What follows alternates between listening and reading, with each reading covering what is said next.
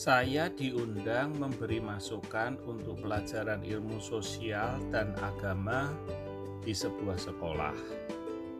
Terus terang, saya tertarik masalah pendidikan, khususnya ilmu sosial yang terkait dengan moral dan perilaku.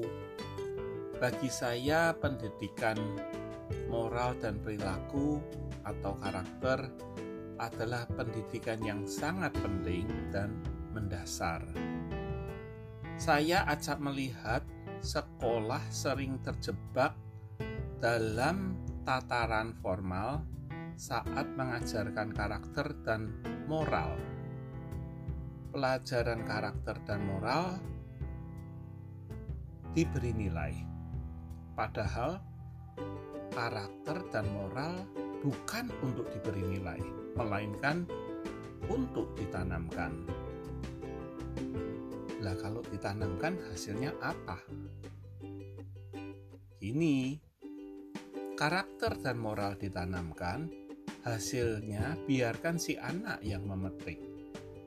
Mungkin tidak sekarang, tidak setahun, dua tahun, tapi nanti sampai saatnya tiba, sampai satu ketika si anak dihadapkan pada sebuah masalah atau pilihan yang tidak pernah hitam putih. Apakah harus menepati janji sementara hujan turun deras sekali? Apakah harus berkata jujur padahal itu bakal menyakiti? Apakah boleh pamer kekayaan dan menimbulkan iri teman-temannya karena habis dibelikan mainan dan diajak jalan-jalan ke luar negeri? Pendidikan moral dan karakter berjalan seumur hidup sepanjang hayat.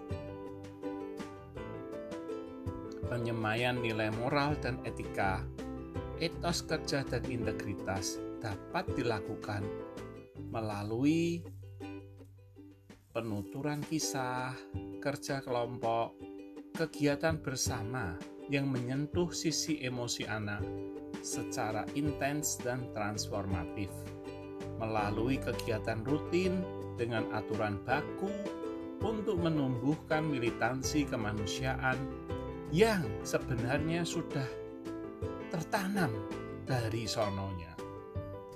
Misalnya membuang sampah di tempatnya, antre dengan tertib, tersenyum, memberi salam Bapak Ibu guru, diam saat orang lain bicara, tegak berdiri saat merah putih berkibar, dan Indonesia Raya dinyanyikan.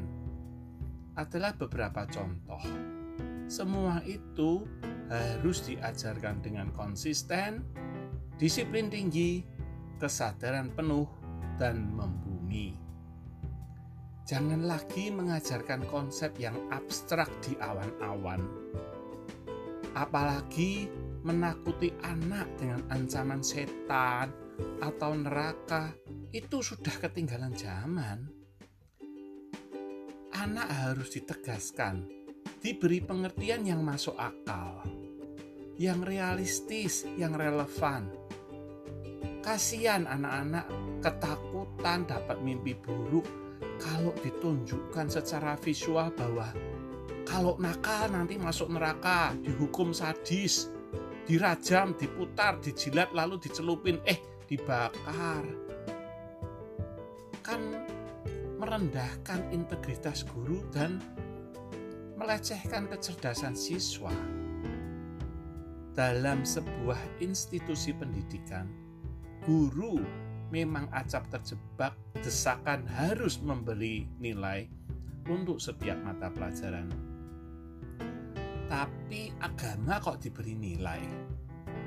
Yang lebih gawat, orang tua juga ada yang penuh ambisi, membabi buta mengejar dan memaksa anaknya meraih nilai tertinggi di semua mata pelajaran agar menjadi juara kelas. Larak konyol itu. Coba dipikir, kalau nilai agama dan PPKN-nya 9, apa ya lantas anaknya jadi bermoral? Apa ya jadi lebih santun? Uang itu cuma hafalan saja. Lawang lihat sampah kececeran ya diam saja. Lawang dengan bapak ibu guru aja kalau menjawab juga dengan nada kurang ajar. Bapak Ibu sekalian, butuh kemauan dari guru dan orang tua untuk mendobrak paradigma nilai. Pelajaran moral, karakter, budi pekerti yang diajarkan kepada anak melalui pelajaran agama atau PPKN harus dirombak total.